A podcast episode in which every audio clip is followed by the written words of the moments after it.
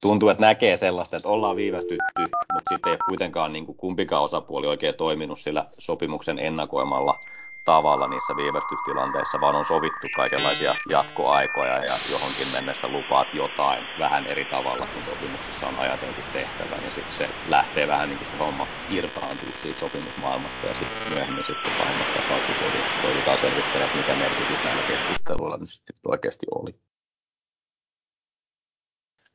No niin, tervetuloa jälleen kerran ATK-kästin pariin. Tämän päivän jakson teema on hyvin käytännönläheinen ja varmasti melkeinpä kaikille IT-alalla tai sen parissa työskenteleville jossain määrin tuttu, eli IT-riidat. IT-ala on reklamaatioherkkä, sen varmaan kaikki alalla toimivat jollain tasolla allekirjoittaa, mutta mistä tämä johtuu ja miten tähän voisi varautua? Vai voiko tähän ylipäätään varautua?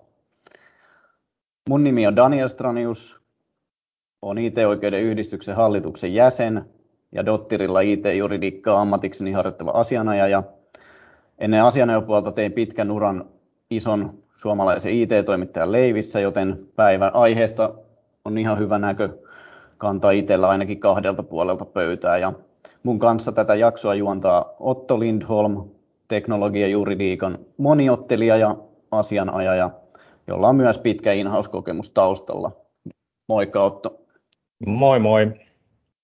Ja kuten kaikissa aikaisemmissakin jaksoissa, niin vieraskattaus on erittäin kova tänään. Meillä on asianajotoimisto Lindforsin osakas Tapio Rantala sekä asianajotoimisto Castrén Snellmanin ensi vuoden alusta osakkaaksi nimetty, onneksi olkoon, Kim Parviainen. Esitellään kuitenkin vieraat kohta vielä tarkemmin ja vähän vielä tuosta aiheesta, koska tänään on iso paketti tulossa. Elikkä pointti olisi pureutua vähän tähän riita-aiheeseen syvemmin, pohtia niitä riitojen syitä, niihin liittyviä lainalaisuuksia. Mutta sitten tämän lisäksi tämä jakso tulee olemaan hyvinkin juridinen ja sisältämään paljonkin juridiikkaa. Eli pureudutaan siihen riidan juridiseen puoleen, osapuolten sopimussuhteeseen ja etenkin ehkä niihin osapuolten käytettävissä oleviin oikeuskeinoihin siinä vaiheessa, kun asiat ei sitten menekään niin kuin on suunniteltu. Elikkä keskustellaan ainakin sopimuksen purkamisesta, vastuunrajoituksista, välittömistä ja välillisistä vahingoista, tahallisuudesta törkeästä huolimattomuudesta ja sitten kirsikkana kakun päällä vielä eri riidanratkaisufoorumeista ja etenkin välimiesmenettelystä. Elikkä aikamoinen paketti tulossa. Rajauksena yritetään keskittyä lähtökohtaisesti kuitenkin IT-hankkeisiin, IT-projekteihin liittyviin riitoihin. Eli jätetään IP-riidat sivuun ja yritetään ainakin jättää keskustelu tietosuoja- ja tietoturvariidoista myös tämän päivän jakson skopin ulkopuolelle. Sitten voitaisiin ottaa vieraiden esittelyä. Tehdään näin joo. Ennen kuin mä päästän teidät ääneen, niin introan tässä Kimin jo sillä tavalla, että minulla ja Kimillä on jossain määrin yhteinen uran alkuvaihe. Me ollaan nimittäin pelattu samassa joukkueessa eli samassa tiimissä tuo Kassula aikanaan ja olemme Kimin kanssa käyneet jo jonkinlaisia hyvinkin syvällisiä ja mielenkiintoisia keskusteluja juridiikasta, jota enemmän käytännönläheiset ihmiset ei tuntunut aina ymmärtävän. Mutta mä lähdin siitä sittemmin muihin seikkailuihin ja paikallaan varmaan vielä munkin puolesta onnitella Kimi sua nimityksestä. Mutta kerro nyt kuitenkin ihan itse, että kuka sä oot ja mistä sä tulet. Kiitos! Kiitos ensin kun sai tulla, tosi mukava jutella mielenkiintoisesta aiheesta. Niin kuin sä Otto sanoit, eikö me vähän päälle 10 vuotta sitten varmaan aloiteltiin samoihin aikoihin Kassulla ja itse asiassa siitä asti mä oon tehnyt tällaista IP-tech-juridiikkaa aika laajalla rintamalla, tällaista IT-juttua, mutta myös vähän sanotaanko yleisemmin digitalisaation regulaatiota ja yhä enenevissä määrin kun vuodet vierii, niin riitapuolelle fokusta tullut lisää. Ja tosiaan niin kuin kumpikin kiitos sanoitte, niin onnittelitte osakkaaksi kutsuttiin ja tuntuu hyvältä ja jännittää, jännittää hyvällä tavalla, näin kai se kuuluu sanoa. Se on todennäköisesti ihan hyvä asia. Tapion osalta me ei itse asiassa olla, olla varsinaisesti kohdattu aikaisemmin ammatillisissa tai muissakaan hommissa. Ollaan varmaan tiedetty toisemme jonkun niin kuin LinkedInin tai muun vastaavan kautta, mutta mut kiva, tota, kiva tutustua suhunkin Tapio. Kerro nyt ihan suoraan, mä en sun, sulle pysty pohjustamaan tätä asiaa yhtä hienosti, niin kerro nyt suoraan, että, että, että mitä, mitä olet ja, ja mit, mitä teet ja mistä tulet.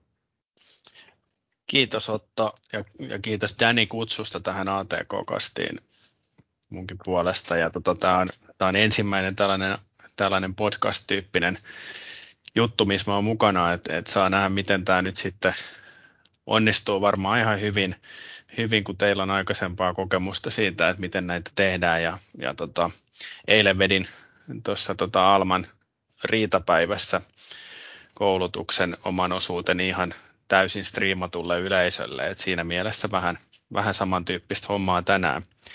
Tuohon kun sä viittasit, että teillä on Kiminkaa yhteinen historia, niin me Daninkaa pistetään vielä paremmaksi tästä. Eli tota, meidän uran alkuaikoina me istuttiin Danin kanssa samassa huoneessa tuolla Roskiksella ja mä olin silloin urani alkuvaiheessa oleva nuori juristi Rocherin IP-tiimistä mukana ja, ja tota, silloin mun tehtävät painottu aika paljon patenttijuttuihin. Olin mukana patenttiriidoissa, mutta siellä tietysti niin kuin tiedätte, niin siihen aikaan jo tehtiin paljon myöskin IT-juttuja ja jonkun verran pääsin niihinkin mukaan.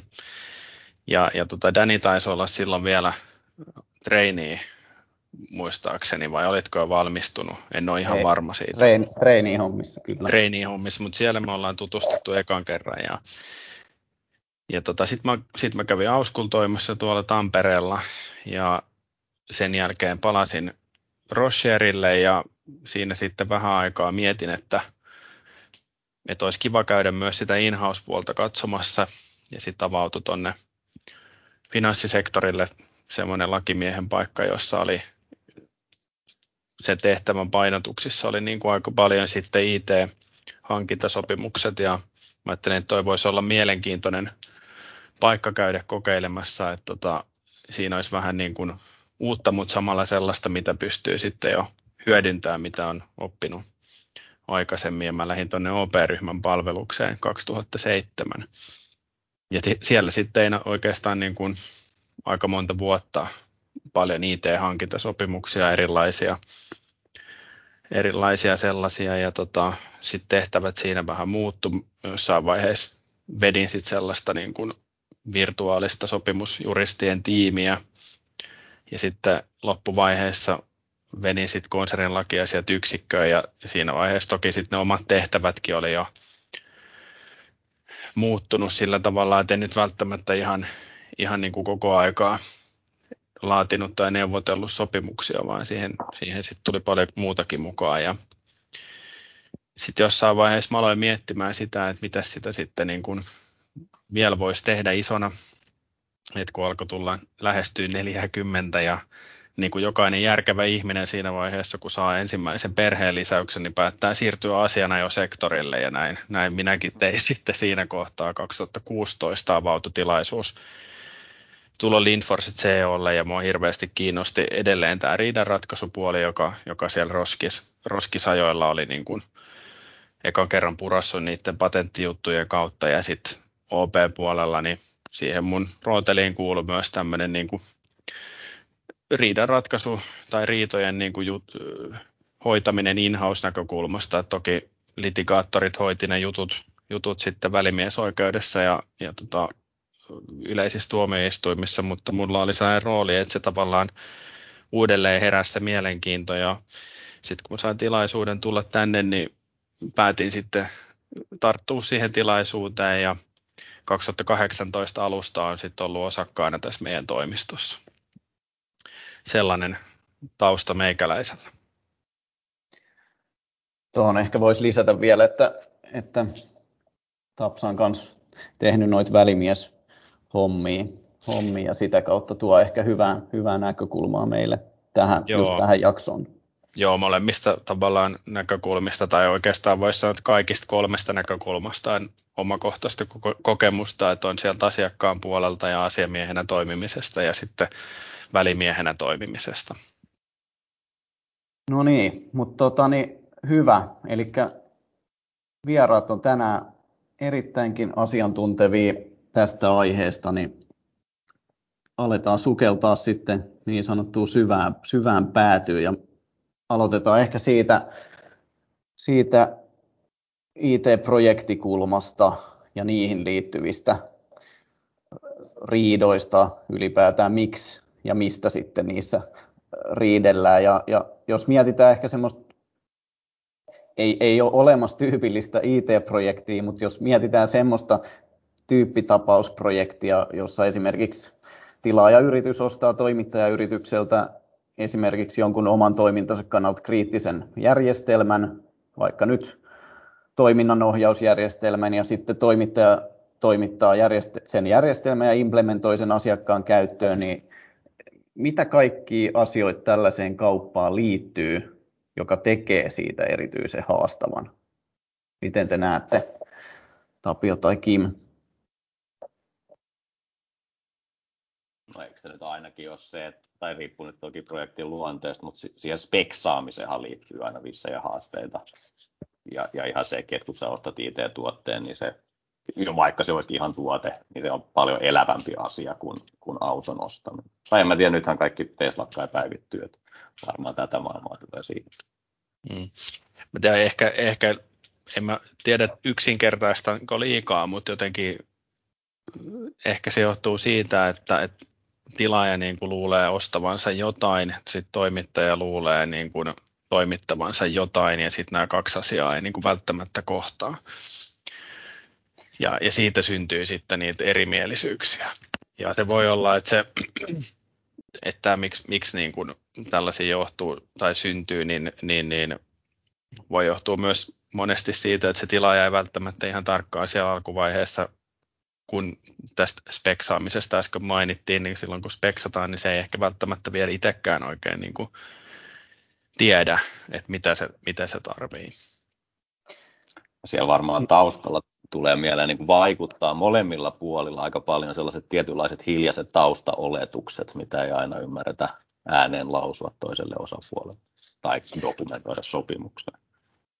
Kyllä mä just samaa mieltä, että kyllä se paljon liittyy siihen, siihen että sekä ostaminen ja myyminen on niin kuin lähtökohtaisesti hankalampaa kuin, kuin monen muun konkreettisen niin kuin kauppatavaran kohdalla. Puhutaan kuitenkin immateriaalisesta asiasta. Sitten on kuullut semmoinen, semmoinen sanan lasku on, että myyjä kuvitteli tietävänsä, mitä ostaja luuli ostavansa. Mm, just näin. Siitähän niin kuin... tässä varmasti on pitkälle kysymys. Sitten Joo. ehkä vielä se, semmoinen pointti, että sitten IT-alaa leimaa myös niin jatkuva muutos. Et usein, usein sit ehkä myydään ja ostetaan myös jotain, joka, jota ei ole olemassa, joka on vasta siinä suunnittelupöydällä ja sitten taas vastaavasti sitten uutena jo ehkä vanhentunut. Et, et se, on, se on, kuuluu ehkä niin kuin alaan. Mm.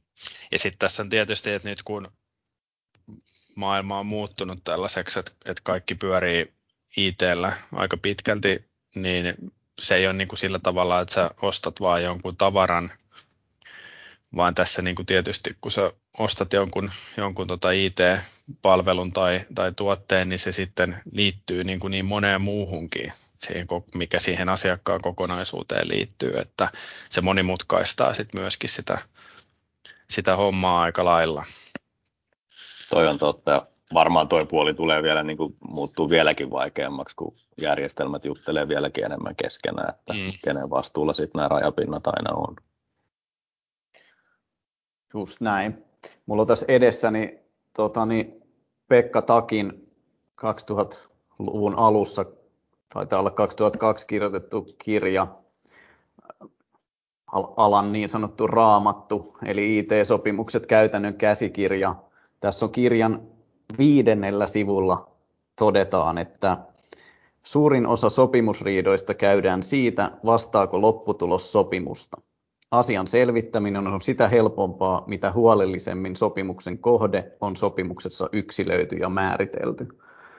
Eli 20 vuotta sitten kirjoitettu näin, niin onkohan tämä, tämä varmaan niin kuin ei ole radikaalisti muuttunut tämä riitojen niin kuin aihe, mutta mut miten sä näet Kim esimerkiksi, onko se miten tuommoinen niin pilvipalveluihin siirtyminen esimerkiksi, muuttaako se tätä tilannetta ehkä tulevaisuudessa? Kyllä se varmaan, tai siis ainakin jos miettii näin, että, että perinteisesti kai riidan, tai niin kuin IT-riidan arkketyyppi vähän, tai mihin sitä verrataan joku rakennusurakkariita, mutta et, eikö se nyt ole myös vähän niin, että nyt kun maailma pal- palveluistuu, palvelullistuu, niin, niin nämä riidatkin, tai mä kuvittelen ja olen itse ollut huomaavina, niin että nämä riidat sitten koskee enemmän nyt tällaisia niin kuin jatkuvia palveluita. että saatiinko me nyt sitä laskentakapasiteettia, mitä meille luvattiin, tai oot sä nyt säilyttänyt ne tiedot huolellisesti, ja pidetään nyt nuo tietosuojariidat tästä, tästä erillään, mutta kyllähän nekin siihen liittyy. Mä luulen, että var, siis varmaan just, just, just näin niin kuin taakki, taakki kirjoittaa, mutta että ehkä se, mistä pitää sopia, on vähän eri tai muuttumassa – kun se ei ole vain se yksi toimitus, vaan se on niin kuin jatkuva palvelu tästä, tästä seuraavat viisi vuotta, kun vielä pitää huomioida se, että se palvelu tulee sen viiden vuoden aikana varmaan elämään. Miten näet Tapio, vähän jo puhuttiin tuosta skouppauksen niin hankaluudesta, mitä luultiin ostavamme ja mitä toimittaja luuli myyneensä. Sitten puhutaan paljon tämmöisestä niin kuin punaisen kolmion dilemmasta, että eri osapuolet voi tämän, niinkin simppelin asian kuin punainen kolmio piirtää vaikka paperille e, eri tavoin. tavoin. Miten näet Tapio, miten sitten tämmöinen niin ketterät ja agilet toimitusmallit, jossa sitä, sitä skouppausta tehdään niin kuin projektin kuluessa, semmoinen niin kuin hy, hy, riidan kannalta sitten niin kuin helpompi vai vaikeampi suunta vielä? No, tämä on mielenkiintoinen kysymys ja, ja tota, mun täytyy silleen myöntää, että mulla ei itsellä hirveästi ole omakohtaista kokemusta niin kuin näistä ketterien mallien sopimuksista.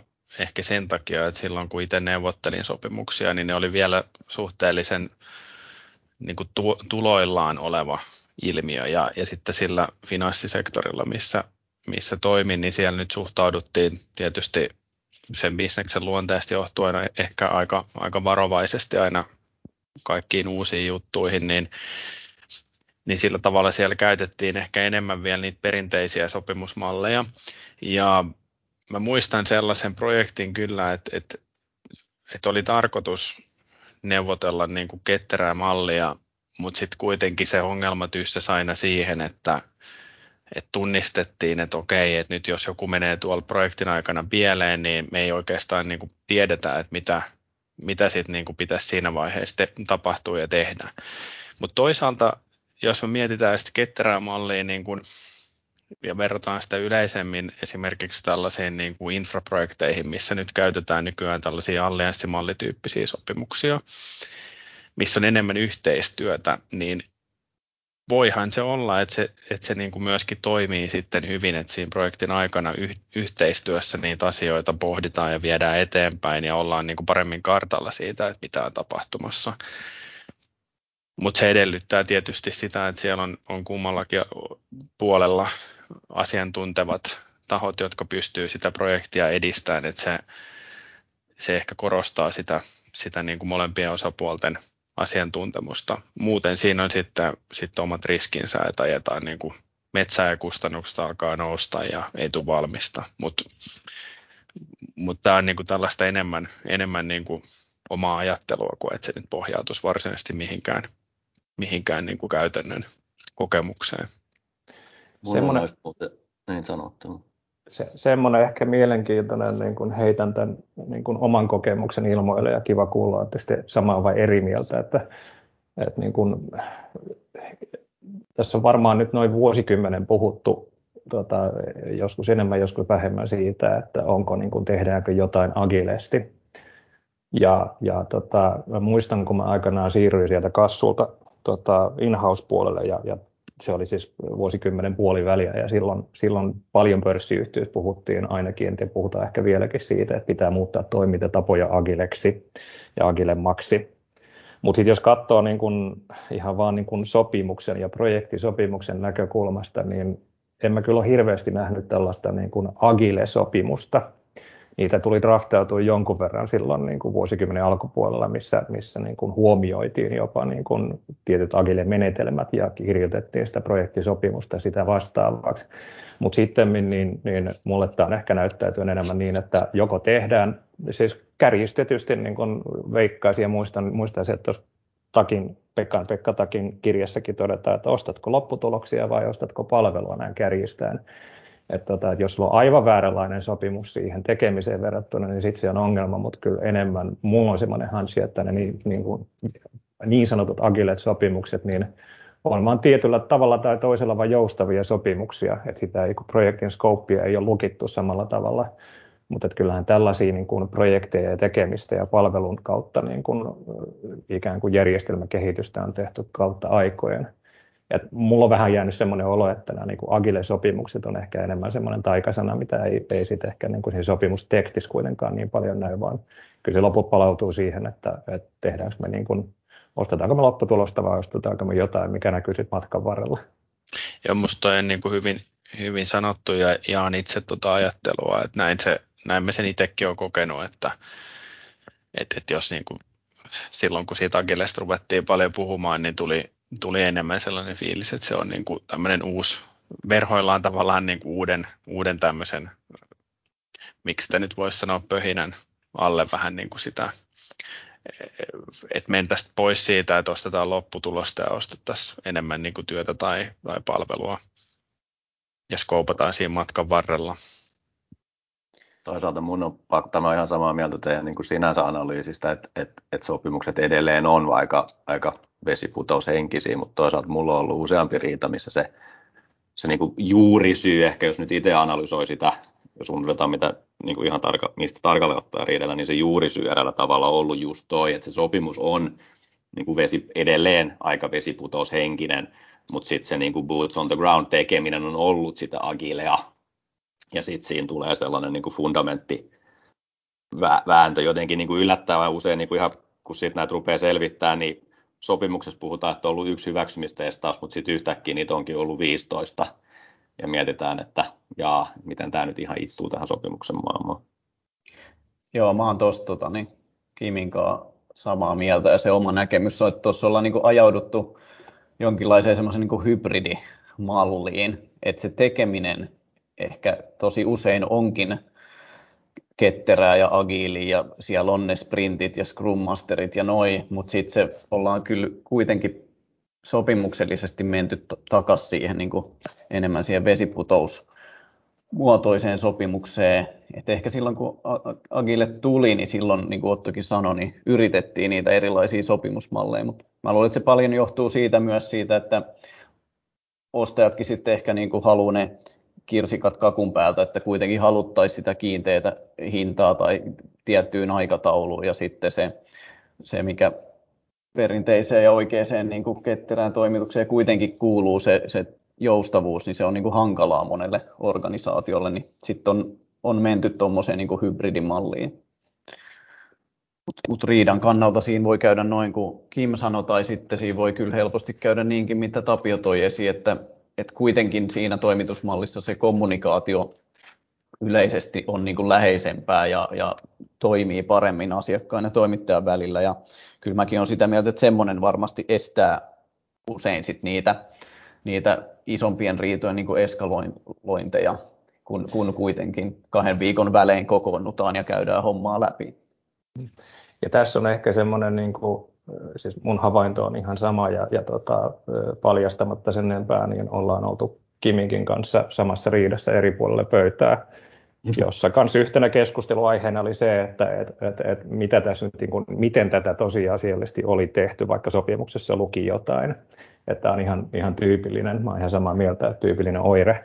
Mutta tämä itse asiassa niin kuin, niin kuin yksi, yksi niin kuin olennainen huomio tähän liittyy mun mielestä vähän niin kuin ulkojuridistikin siihen, että että varsinkin isommissa hankkeissa, niin niin sopimuslappuja neuvottelee keskimäärin eri ihmiset kuin ne, jotka sit toteuttaa sitä projektia tai, tai muuta tekemistä siellä niin kuin pöydän äärellä, vaikka niitä olisi niin kuin molempien osapuolien toimesta samassa huoneessa, niin, niin mitä te mieltä te olette siitä? Mä vähän luulen, että osittain nämä johtuu myös siitä, että, että se sopimus kirjoitetaan ja neuvotellaan hyvin, mutta sen jälkeen se niin sanotusti tippuu patterin väliin, kun, kun sitä ei viedä sinne niin kuin suorittavalle portaalle tai sitten suorittava porras ei, ei tota, osaa lukea sitä tai jaksa lukea tai halua lukea sitä tai, tai on ohjeistettu toimimaan muulla tavalla. Et niin kun, mulla on vähän semmoinen olo, että tässä on myös tämmöistä tietynlaista niin kun sopimuksen, miten sanoisi, johtamisprosessin ongelmaa tyypillisesti olemassa.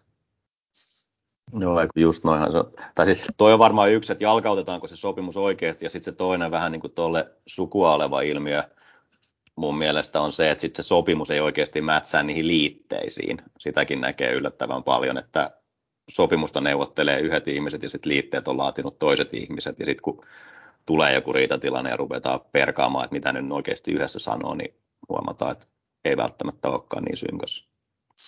Joo, kyllä, kyllä mä olen tuosta samaa mieltä, että, tota, että se sopimuksen jalkauttaminen on, on niin kuin tärkeä ja jotenkin tuntuu, että siihen pitäisi panostaa enemmän. Että se on varmasti yksi syy, että, että, että neuvotellaan yhden tyyppinen sopimus ja sitten se käytäntö lähtee elämään omaa elämäänsä, niin kuin sä Otto tuossa kuvasit.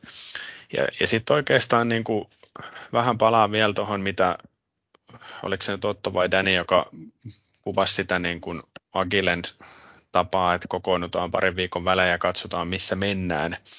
Ja sitten on helpompi ikään kuin, niin kuin vähän fine-tyynätä sitä hommaa oikeaan suuntaan, jos havaitaan, että nyt ei olla menossa oikeaan suuntaan, niin näinhän se varmaan pitäisi olla näissä ihan perinteisissä projekteissakin, eli se projektin aikainen niin kuin kommunikointi pitäisi olla säännöllistä ja, ja sellaista, että siellä sitten sen projektin aikana pysytään kartalla siitä, että mitä ollaan tekemässä ja mihin suuntaan se on menossa, jotta pystytään niin kuin ajoissa puuttumaan niihin asioihin.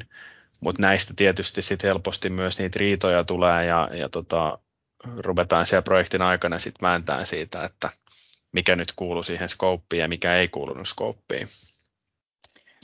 Kyllä.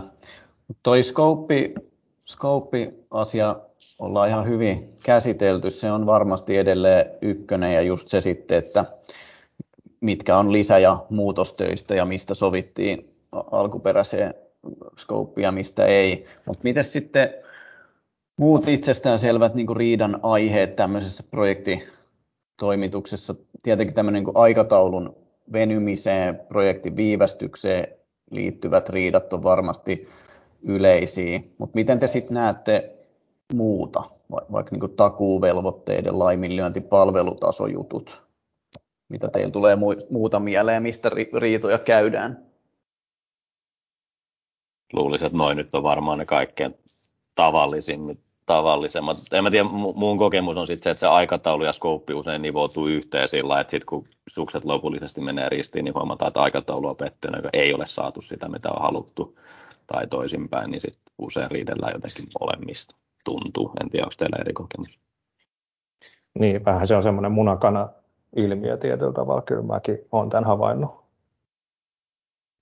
Sitten tietysti noissa pitkäaikaisissa sopimuksissa on niin kuin oman tyyppiset ongelmansa, että jos, jos on pitkäaikaisessa yhteistyöstä kysymys ja, ja tota, olosuhteet jollain tavalla muuttuu tai, tai kustannustasot muuttuu tai jostain syystä tulee tarve päästä eroon siitä sopimuksesta, vaikka sopimuskautta olisi vielä jäljellä, niin kuin tämän tyyppisiä kysymyksiä tietysti voi tulla, tulla mm. sitten vielä noiden edellä mainittujen niin kuin lisäksi. Tuntuu, mä en tiedä mitä mieltä te olette, mutta siis ei liity suoraan tuohon Dani sun kysymykseen, mutta ehkä noita jatkuvissa se, se riidan dynamiikkakin on joskus vähän erilainen, että kun meillä on se yksi projekti ja sitten jotenkin ajatellaan, että sitten me päästään toisistamme eroon, vaikka sekään nyt tietenkään ole totta, mutta niissä jatkuvissa, kun sun pitää sitten, sä tiedät siinä pisteessä kaksi vuotta, että sulla on vielä kolme vuotta jäljellä, niin ehkä, ehkä jotenkin se osapuolten välinen dynamiikkakin on pikkasen erilainen. Miten sitten laatu? Riidelläänkö niin kuin huonosta työn jäljestä tai huonosta koodista tai, tai siitä, tai virheitä tai miten te tämän näette? eikö niistä riidellä, mutta eikö niistä aika usein kuitenkin riidellä sen kautta, kun, tai en mä tiedä harvemmin kai kuitenkaan speksataan hirveän tarkkaan, että mikä se laatu on. Ja sitten jotenkin tuntuu sillä, että se siitä laadusta riidellään sen kautta, että toimiiko se speksien mukaisesti ja sitten se laatu kulkee siinä jotenkin kyljessä. Mutta en tiedä, onko teillä kokemuksia ihan tällaista niin puhtaista laaturiidoista. Että... No okei, okay, kai joku tämän tyyppinen sitten, että no ohjelmisto pyörii liian hitaasti, tämän tyyppiset jutut, mitkä on ehkä vähän abstraktimpia. Joo, ei mullakaan ehkä ole tuosta kokemusta ja just se, se, sekin sit nivoutuu helposti sinne, niin kuin, että mistä sovittiin. Eli taas niin kuin päästään sinne scope, scope-puolelle. Miten sitten tuommoinen, niin kuin, mitä sä Otto näet, vaikka indemnity, IPR-indemnifikaatio? Riidellään, niistä neuvotellaan paljon, ei ehkä nykyään enää niin paljon kuin kymmenen vuotta sitten, jossa se on saattu olla ihan sopimuksen avainkohti, mutta riidelläänkö niistä? Niin, tämä on, tämä on itse asiassa asia, mitä mä oon ehkä koko urani vähän miettinyt. Mä oon varmaan tullut skeneen kuitenkin niin kuin siinä vaiheessa, että ollaan jo oltu menossa ää, vahvasti cloudiin niin kuin IT-maailmassa niin kuin isossa kuvassa. Että tämä on jotenkin tällainen niin kuin neuvotteluiden näkökulmasta niin, niin semmoinen oma otsikkonsa, siis kun tälle on aina oma kappaleensa, siellä sopimuksessa ja, ja tota, sit niin ne muut, muut tiimiläiset, jotka on sitten myyjiä tai, tai hankintaihmisiä tai jotain projektimanagereita tai muuta, jotka yrittää viedä sitä diiliä eteenpäin ja sitten sit ne kyllästyy tässä kohtaa, kun ei niin kuin ymmärrä yhtään, mistä puhuu ja kaksi juristia väittelee niin kuin kolme tuntia keskenään, että mitä täällä pitää lukea ja mitä siitä voi seurata. Sitten kun mä aina väliin kysynyt, että, että onko kukaan koskaan kuullut, että niin kuin, kun, jos nyt ajatellaan niin kuin ennen kaikkea perinteistä IP-indemnitia, jossa annetaan jonkinlainen niin kuin lupaus sille, että toimituksen kohde ei loukkaa kolmannen osapuolen oikeuksia, jos kolmannelta osapuolelta tulee väite, niin sitten toimitaan tietyllä tavalla. Niin kuinka paljon näitä väitteitä sitten lopulta niin kuin sieltä kentältä tulee, et aina mä oon yrittänyt kysellä, että onko kukaan koskaan kuullut tai ollut tekemisissä, ja, ja ei niitä hirveästi kyllä tullut vastaan. Mulle itselleni ei ole tullut pöydälle ainuttakaan. Et mikä teidän niin fiilis tässä on? Meillä on 60 vuotta suunnilleen, 60 vuotta tässä kokemusta. Meillä neljä, neljällä tai 50-60, niin Odelle ei ole tullut vastaan, mulle ei ole tullut vastaan. Mulle on tullut vastaan, mutta niin kuin sitä kautta, enemmän, että kun on ollut tällainen kokonaistoimitus, missä niin kuin taustalla vaikuttaa joku kolmannen osapuolen ohjelmisto ja sitten on väännetty siitä, että kenen vastuulla on ollut maksaa mitäkin lisenssimaksuja siitä kolmannesta tai kolmannen osapuolen ohjelmistosta. Ei ole kyllä hirveän pitkälle nekään riidat mennyt, mutta vähän, vähän niistä on väännetty, mutta ne, nekään ei nyt varmaan taida olla ihan sitä ydintä, mitä, mitä osapuolet ajattelee tai heidän juristit oikeasti ajattelee, kun he näitä IP-internetia vääntää. Joo, mulla ei ole, ei ole kans niin kuin, jos mä nyt ajattelen sitä IP Indemnity ehtoa sillä tavalla, kun mä nyt ymmärsin, että tuossa pohjustuksessa se ajateltiin, niin sellaista riitaa ei IT-sektorilla ole tullut vastaan. Muistan, että uran alkuaikoina olin kerran mukana sellaisessa riidassa, joka, joka sitten koski niin kuin IP Indemnity-ehtoa, mutta se liittyi sitten enemmän niin kuin tällaiseen muun tyyppiseen tota, teknologiaan kuin, kuin varsinaisesti niin kuin IT, että sanotaan näin, että olen käyttänyt itsekin aika paljon aikaa näiden ehtojen niin kuin vääntämiseen ja niistä on syntynyt ihan suht kiivaita keskusteluita aikoinaan sopimusneuvotteluissa, että nyt kun niitä muistelee, niin vähän jopa naurattaa. Ja, ja silloin jo mun mielestä puhuttiin sitä, että näihin käytetään hirveästi aikaa, vaikka näistä ei sit oikeasti kuitenkaan kovinkaan usein mitään riitoja tulee. Mutta kai se sitten on se riski, joka siellä taustalla nähdään, että mitä sitten, jos tulisi. Eli sen takia niihin sitten on, on tota sitä aikaakin käytetty. Mutta ehkä tämän, niin Gallupin, niin, että ehkä tämän Gallupin perusteella sit niin uskaltaisiko heittää niin ilmoille sellaisen, sellaisen ponnen kaikille kollegoille, että tota, kenellä on ensimmäisenä pokkaa luopua tästä kappaleesta, se on vaikea valinta siinä kohtaa, kun tätä pitää rupea miettiä, mutta et, et, et, tota, et käytetäänkö tähän nyt suhteessa kuitenkin aika paljon aikaa suhteessa sillä saavutettavaa riskin minimointiin. Ja tähän liittyvästä rajattomasta vastuusta tietenkin sitten siinä ohessa. Mm, mä en ehkä, mä, luulen... mä, mä saisin, että mä en ehkä luopuisi siitä lausekkeesta, mutta sitten niin kuin ehkä voi, joku rohkea voi ruveta miettimään sitä, että kuinka paljon siitä kannattaa niin kuin vääntää. Että mikä on sitten semmoinen, sanotaanko, riittävän hyvä indemnity-lauseke, jonka kanssa niin kuin voidaan elää, että, että jos nyt oikein huono tuuri käy, niin, niin ei ole sitten ihan täysin tyhjillä, mutta se, että sinne niin kuin pitää, pitää päiväkausia vääntää siitä yhdestä lausekkeesta, niin sitä voisi niin kuin ehkä, ehkä ruveta miettimään. Tämä oli hyvä, hyvä toive kentälle niin sanotusti, ja kyllähän tuon indemnifikaatio, IPR Indemnity lausekkeen tärkeyteen tai ei-tärkeyteen vaikuttaa kyllä myös ainakin just, että ollaan yhä enenevissä väärin siirrytty palveluiden toimittamiseen ja sitten myös se, että softapatenttien niin kuin määrä on niin, kuin niin radikaalisti vähentynyt tai, tai menettänyt merkityksensä, että, että ainakin noin kaksi asiaa tulee tuohon liittyen mieleen. Mennäänkö Otto eteenpäin? Joo, Joo, mennään vaan. Tota, yksi yksi semmoinen niin kuin vähän psykologisu tota, orientoitunut teema, mitä olisi kiva hiukan pallotella, on myös se, että, että jos nyt ajatellaan niin kuin riitaa ihan niin kuin, niin kuin prosessimenettelynä, yleensäkin tietysti välimiesmenettelynä, voisi olla tietysti niin kuin muussakin tota, instanssi ratkaistava asia, mutta tämmöinen niin kuin muodollinen riidanratkaisu ei pelkästään sitä niin kuin vapaata niin kuin kiistelyä, mistä riitelynäkin toisinaan puhutaan, niin miten te itse luonnehtisitte sitä, että miten, miten nämä niin kuin eskaloituu nämä asiat? Et, et on itsekin jonkun verran sitä nähnyt, että, että ne lähtee toisinaan jonkinlaista erimielisyyksistä, että pikkuhiljaa ollaan, ollaan vähän enemmän tyytymättömiä sen toisen sopimuskumppanin suorittamiseen, mutta asiat kuitenkin yritetään ratkoa ja sitten se niin kuin salakavallisesti se ikään kuin se juttu etenee niin, että lopulta, lopulta todetaan tavalla tai toisesta, että tästä ei tule mitään, mutta tuota, asiaan on panostettu niin paljon tai tuota, investoitu niin paljon, että halutaan lähteä selvittämään asia niin kuin, tuota, lopullisesti ihan virallisessa menettelyssä. Mutta se prosessi voi olla aika pitkäkin, niin, niin mikä niin kuin teidän kokemus on se, että että miten nämä lopulta niin kuin eskaloituu nämä asiat, mitkä sitten päätyy ihan niin kuin muodollisiksi riidoiksi. Kai siinä on se oma rationaliteetti. Niin mä oon ihan samaa mieltä sun kanssa, että sen saattaa kestää yllättävän kauan se kirjelmöinti ja tuollainen.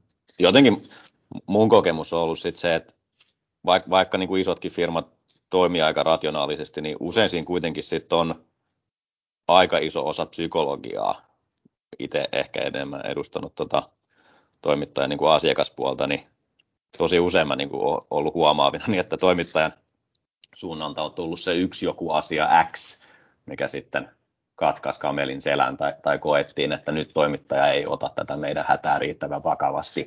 Ja sitten sit siitä se niin kuin lähtee, että nyt, nyt, nyt, nyt lähdetään riitelemään. Mutta en tiedä, onko sanon muuten, että mulla oli yksi, tämä ei ihan puhdas IT-riita, tämä oli vähän erityyppinen. Meikä vähän niin kuin Tapio sanoi, niin naurattaa jälkikäteen, kun oli, homma oli vähän niin kuin riitainen, mutta saatiin nyt jossain määrin paketti ja sitten siinä oli jäänyt joku ihan pikku lasku maksamatta, mikä meni perintätoimistoon ja perintätoimisto oli painnut tota perintäkanteen vireille, siis valehtelematta joku tonnin häntä lasku. Ja siitä se asiakkaan niin kuin kamelin selkä mursi ja siitä, siitä sitten koko homma lähti purkautumaan ja sitten mietittiin, että ollaanko menetetty oikeus verrata välityslausekkeen, kun on, välityslausekkeeseen, kun on ollut velkomuskanne käräjäoikeuden.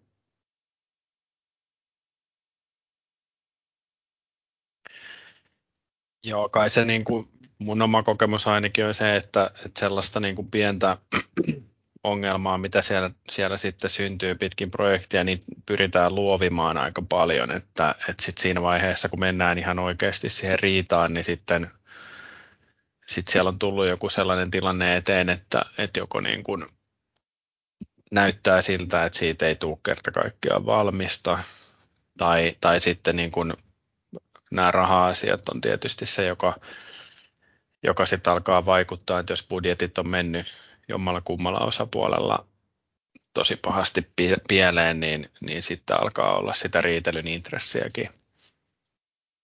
Mutta kyllä se tosiaan niin kun voi kestää aika kauankin ennen kuin, ennen kuin sit ollaan varsinaisesti missään riidassa. Ja tietysti se on ihan, ihan hyväkin asia, että, että kunhan niin kuin reklamaatiot ja muut on kunnossa ja varaa oikeudet koko ajan, niin, niin voi olla ihan järkevääkin se, ettei nyt ihan ensimmäisenä lähde niin kuin tykillä ampumaan, vaan yrittää ensin katsoa, että löytyykö siihen joku muu ratkaisu siihen tilanteeseen.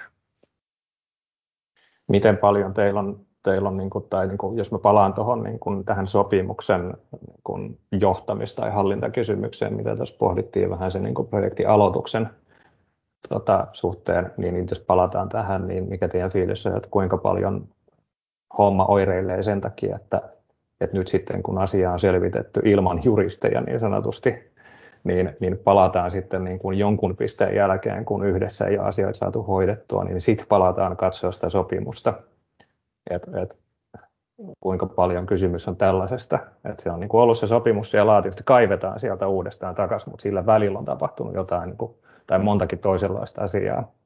Niin onko se enemmän tällaista vai, vai, tota, vai koetteko te, että siinä myös projektin aikana muistetaan tehdä sit niin kuin muodollisesti reklamaatioita tai tai, tai toimia muutoin jollain tavalla, jos sopimuksessa nyt esimerkiksi on sovittu väitteiden, väitteiden esittämistä, mitä kumpi, kumpi näistä se on vai onko se kirjava se käytäntö?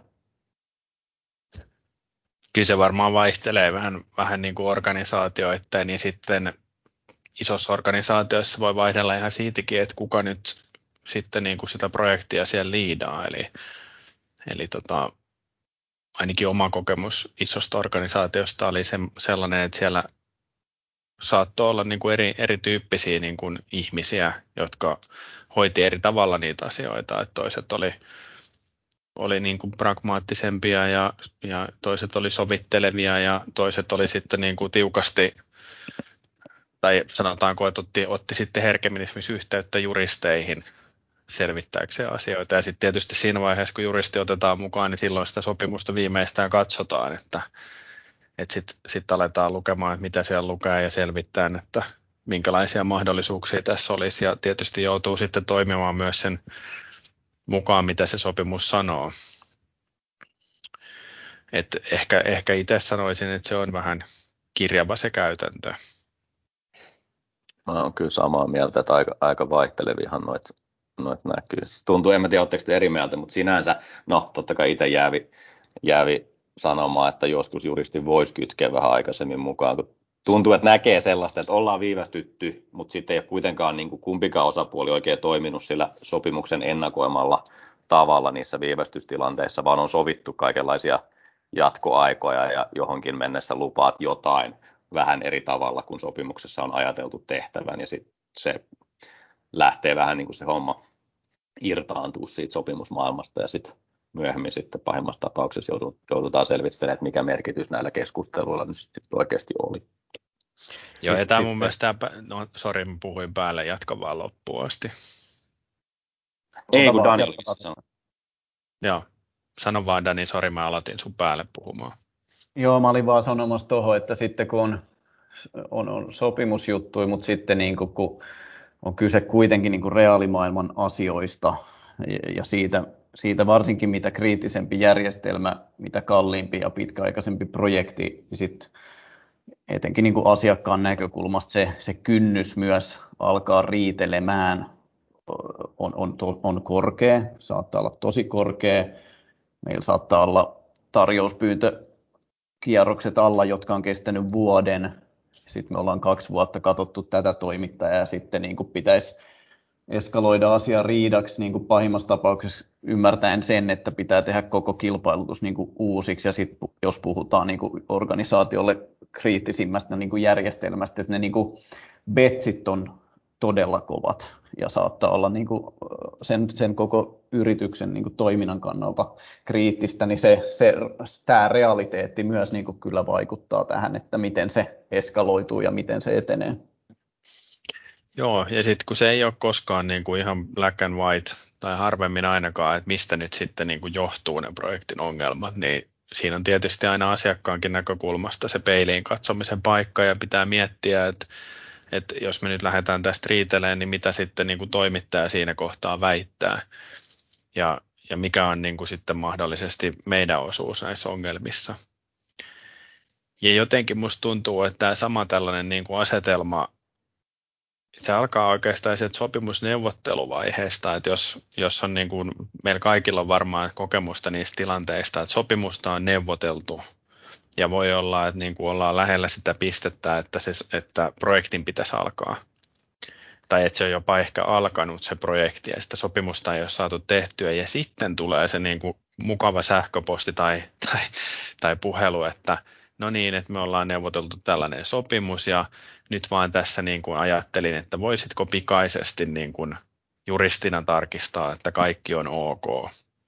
Ja sitten sä huomaat, että no tässä on itse asiassa aika paljon kaikkia puutteita. Ja sitten se juristi tulee mukaan siihen keskusteluun, niin se, se heti vaikeutuu se, se keskusteluasetelma. Ja, ja tämä omalla tavallaan niin kuin pätee sitten sinne, sinne ehkä sinne projektin aikaisiinkin kupruihin, että, että siellä niitä yritetään hyvässä hengessä hoitaa, mutta, mutta jos ne ei niin kuin etene, niin sitten soitetaan lakimiehelle ja sitten se virallistuu tai muodollistuu jollain tavalla se prosessi siinä, että miten keskustellaan. Ja siitä se vaatii, vaatii sitten ehkä sit juristiltakin tietynlaista taitoa, että miten siitä nyt sitten niin kuin luovitaan oikeaan suuntaan, että mikä on oikea tapa, että onko se, onko se nyt sitten paikallaan lähteä riitelemään vai, vai pitääkö siinä yrittää sitten vielä jollain muulla tavalla edetä ja katsoa, että onnistuuko se.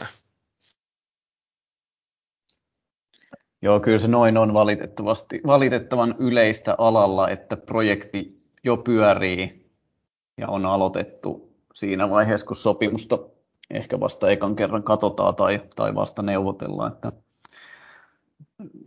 siinä kannattaisi, kannattaisi aina yrittää ensin saada ne asiat kyllä sovittua ennen kuin aloitetaan työt.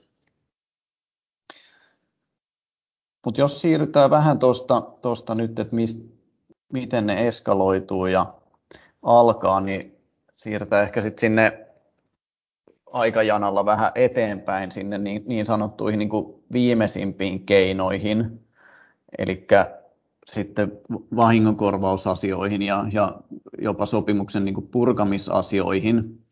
Ja, ja jokainen, jokainen toki ymmärtää, että sitten kun mennään niin kuin näihin näihin oikeuskeinoihin, niin sitten sitä sopimus- ja asiakassuhdetta on aika haastava ehkä jatkaa, jatkaa näiden jälkeen, jolloin näitä niin pohditaan, näitä varsinkin pohditaan hyvin tarkkaan. Mutta jos aloitetaan tuosta vaikka sopimuksen purkamisesta, niin miten, mitkä on niin yleisimmät purkuperusteet?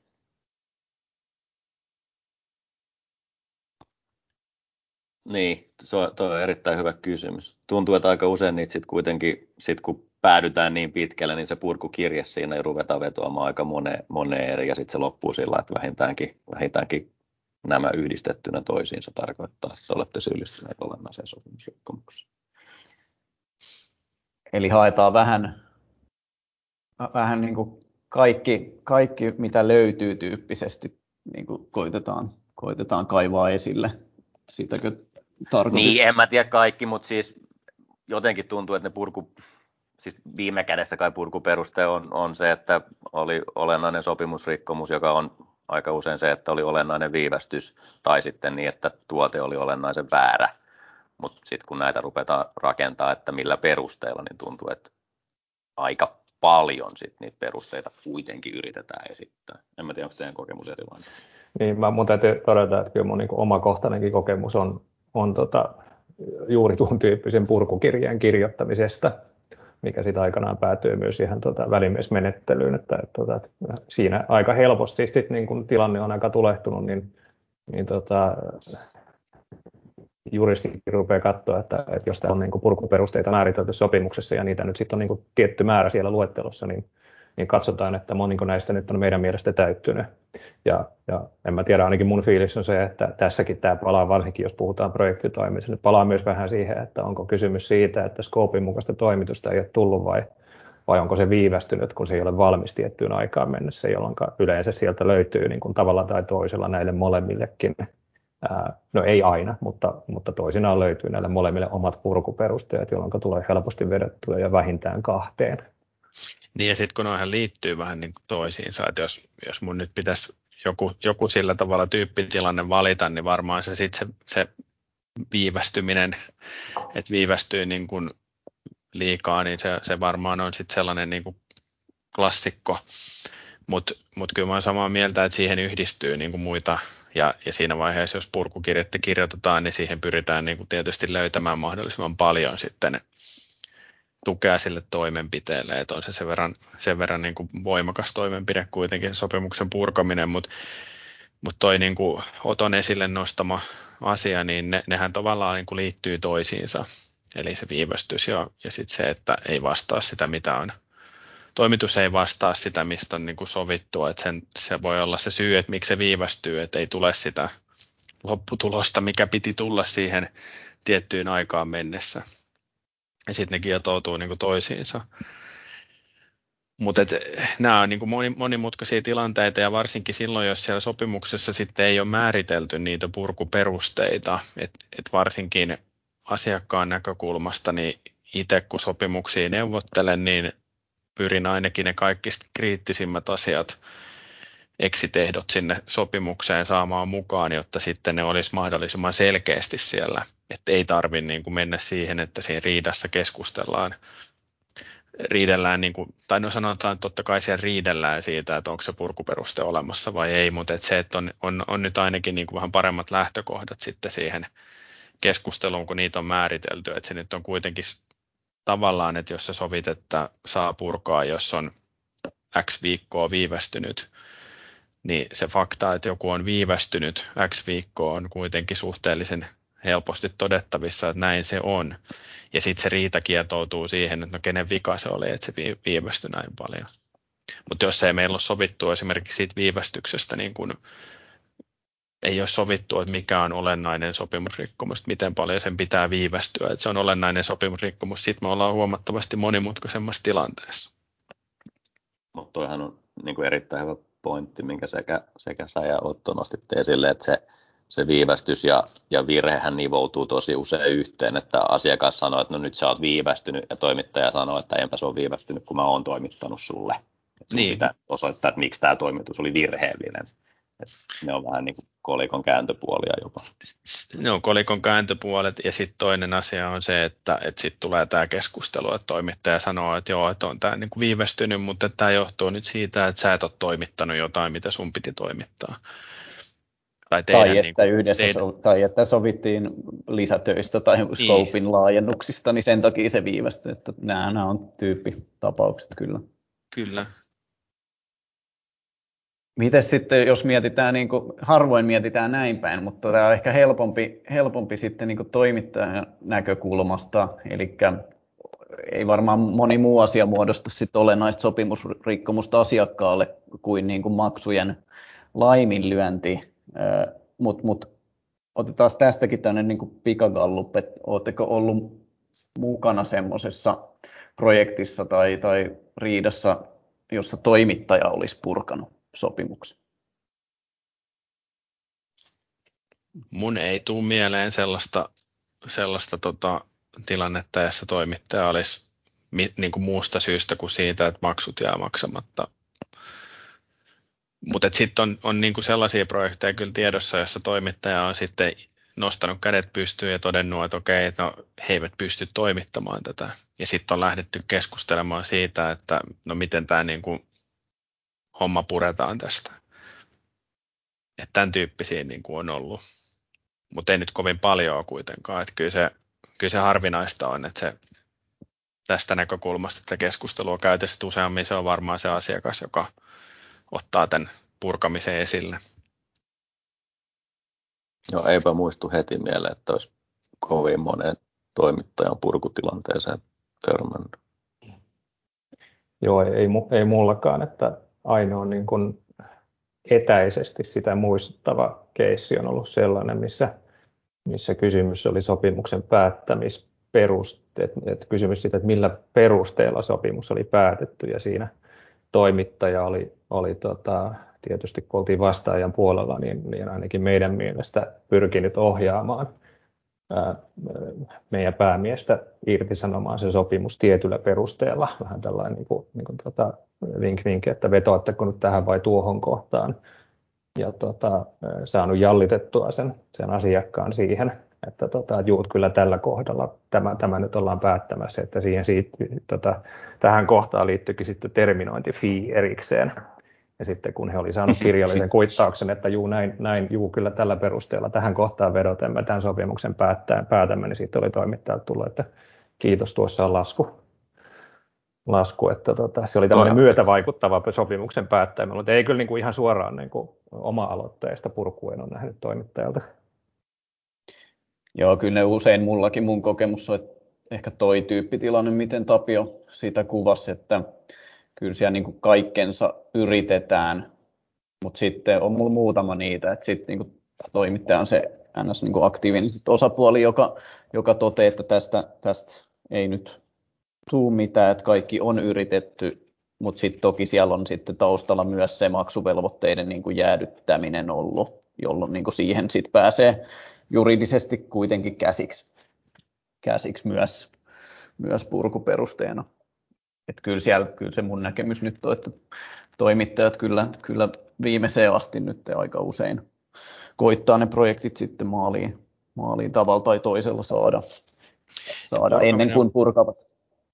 Purkaminen varmaan toimittajan kannalta myös hiukan vaikea kysymys sen takia, että, että, että jos mä ajatellaan, mitä sitten tapahtuu sen jälkeen, kun se sopimus on purettu, että toimittaja on kuitenkin tehnyt duunia sen projektin aikana, saanut ehkä jotain maksujakin, ja sitten se seuraava niin kuin vääntö syntyy siitä, että no palautetaanko suorituksia, ja jos palautetaan, niin mitä palautetaan. Ja toimittaja nyt ei välttämättä ehkä halua joutua siihen keskusteluun, että, että palautetaanko me sitten nämäkin rahat, jotka on tullut, ja jos palautetaan, niin mitä me sitten mukamassa saadaan takaisin sieltä asiakkaan suunnalta. Niin, pätkä lähdekoodi. niin. Mutta toi oli hyvä nosto. Että just toi, aina puhutaan, että jos puretaan, niin palautetaan suoritukset, mutta sitten taas niin kuin IT-alalla se ei ehkä ole niin, niin kuin yksinkertaista. No se ei todellakaan yksinkertaista, että siinä on aika paljon sellaista, sellaista tota, suoritusta sieltä toimittajan puolelta, mitä ei pysty enää palauttamaan. Tota, ehkä nyt kun, nyt kun luisuttiin näiden ikuisuusteemojen ääreen, niin tota, tiedän, että nämä on, niin kuin, nämä on kysymyksiä, että jos näistä lähdetään laukalle, niin, tota, niin me loppuu päivä kesken, ei suinkaan aika, vaan päivä kokonaisuudessaan. Niin tota, mutta tota, otetaan pieni riski kuitenkin, niin niin, niin, niin tota, sitten sit mitä tulee, tulee niin kuin sopimuksessa sovittaviin vastuurajoituksiin ja siihen vahingon korvauksiin, mitä sitten vaaditaan tai voidaan vaatia, niin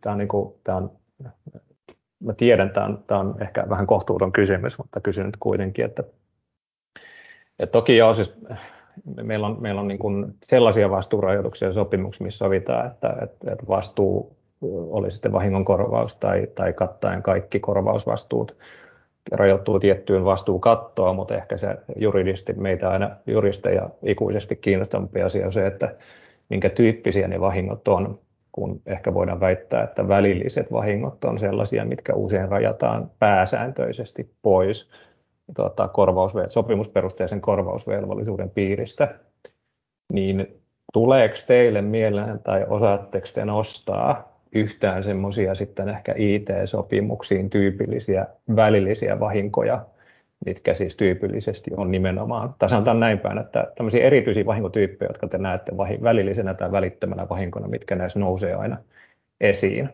vai onko tämä yhtä lailla kuin aina muutenkin, niin tämä on tämmöistä spekulaatioita, että, että aina tapauskohtaista ja välillisiä vahinkoja ja välittömiä vahinkoja tarkkaan määritelty. Mm.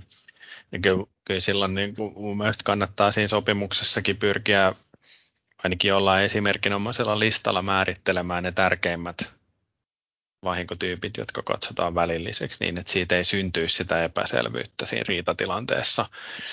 Jos nyt joku tyypillinen välillisen, välillisen vahingon muoto pitäisi mainita, niin varmaan se, jonka, jonka kaikki ehkä sanoo ensimmäisenä, on joku liikevaihdon vähentyminen – että sehän on sitten niin kuin kauppalain 67 pykälän siinä, siinä tota noin esimerkkiluettelossakin yksi, että, että se on nyt, jos ei mitään ole sovittu, niin varmaan sitten ehkä, jos ajatellaan, että yleisistä sopimusoikeudellisesta periaatteesta lähdettäisiin sitten jollain tavalla speksaamaan, että mikä on välillistä vahinkoa, niin ehkä sitten sitä kauppalakia tulisi ensimmäisenä katsottua ja vaikka ei se nyt suoraan välttämättä sovellu siihen sopimukseen, niin se laki, mutta niin kuin tavallaan se kuitenkin heijastelee ehkä niitä sopimusoikeudellisia periaatteita. Mutta kyllä nyt kuitenkin mun kokemus on, että monissa sopimuksissa ihan määritellään, että mitä vahinkoja pidetään välillisenä ja, ja sitten olen nähnyt myös paljon sellaisia sopimuksia, joissa on listattu, että ainakin nämä vahingot on niin kuin välittömiä vahinkoja, jos ajatellaan, että se on jossain harmaalla alueella. Ja sitten on selkeät. Nähnyt, niin, että sitten olen myös nähnyt sellaisia sopimuksia, että mitä silloin sitten on, on tota, oppinut kiinnittää huomioon näihin määrittelyihin, että sitten, sitten niin kuin yritetään tavallaan sopia siinä sopimuksessa, että joku sellainen vahinko, joka oikeasti on välitön vahinko, niin sitten se yritetään niin kuin työntää sinne välillisen vahingon listaan.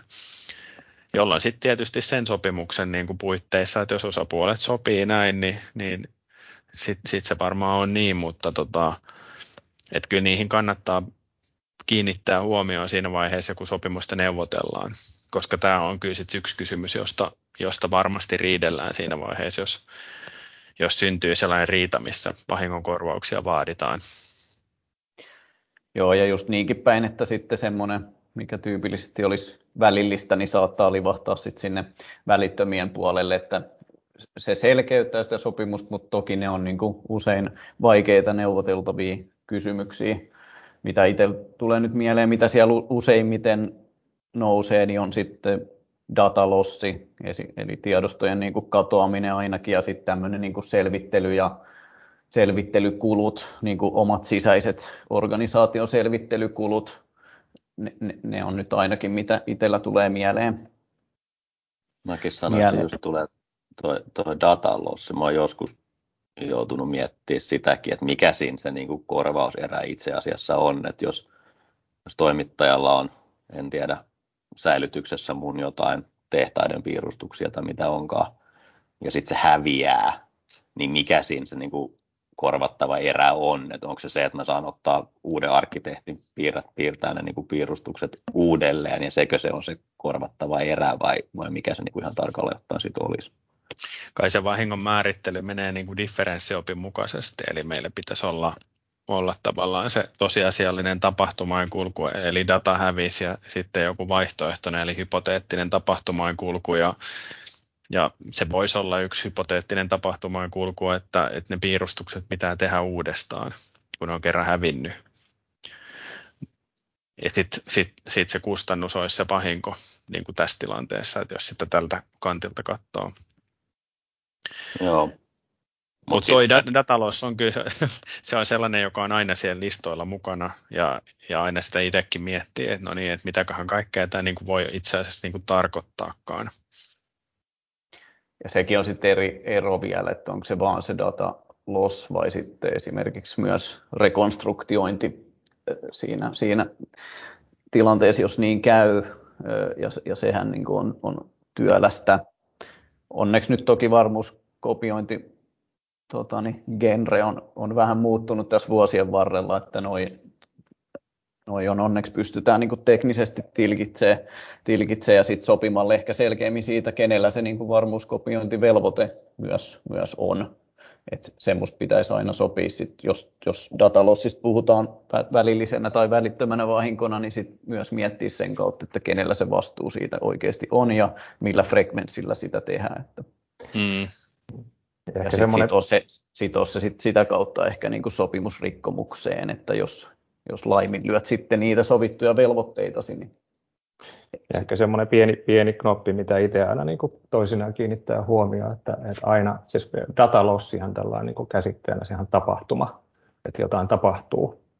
Ja, ja tota, ei ole välttämättä aina selvää, että se on niin kuin sopimusrikkomus. Että siinä niin kuin, että, että tämä on se hassu juttu, että välillä sinne niin kuin vastuureituslausekkeeseen livahtaa tällaisia ikään kuin jotain tiettyä eventtiä kuvaavia tilanteita.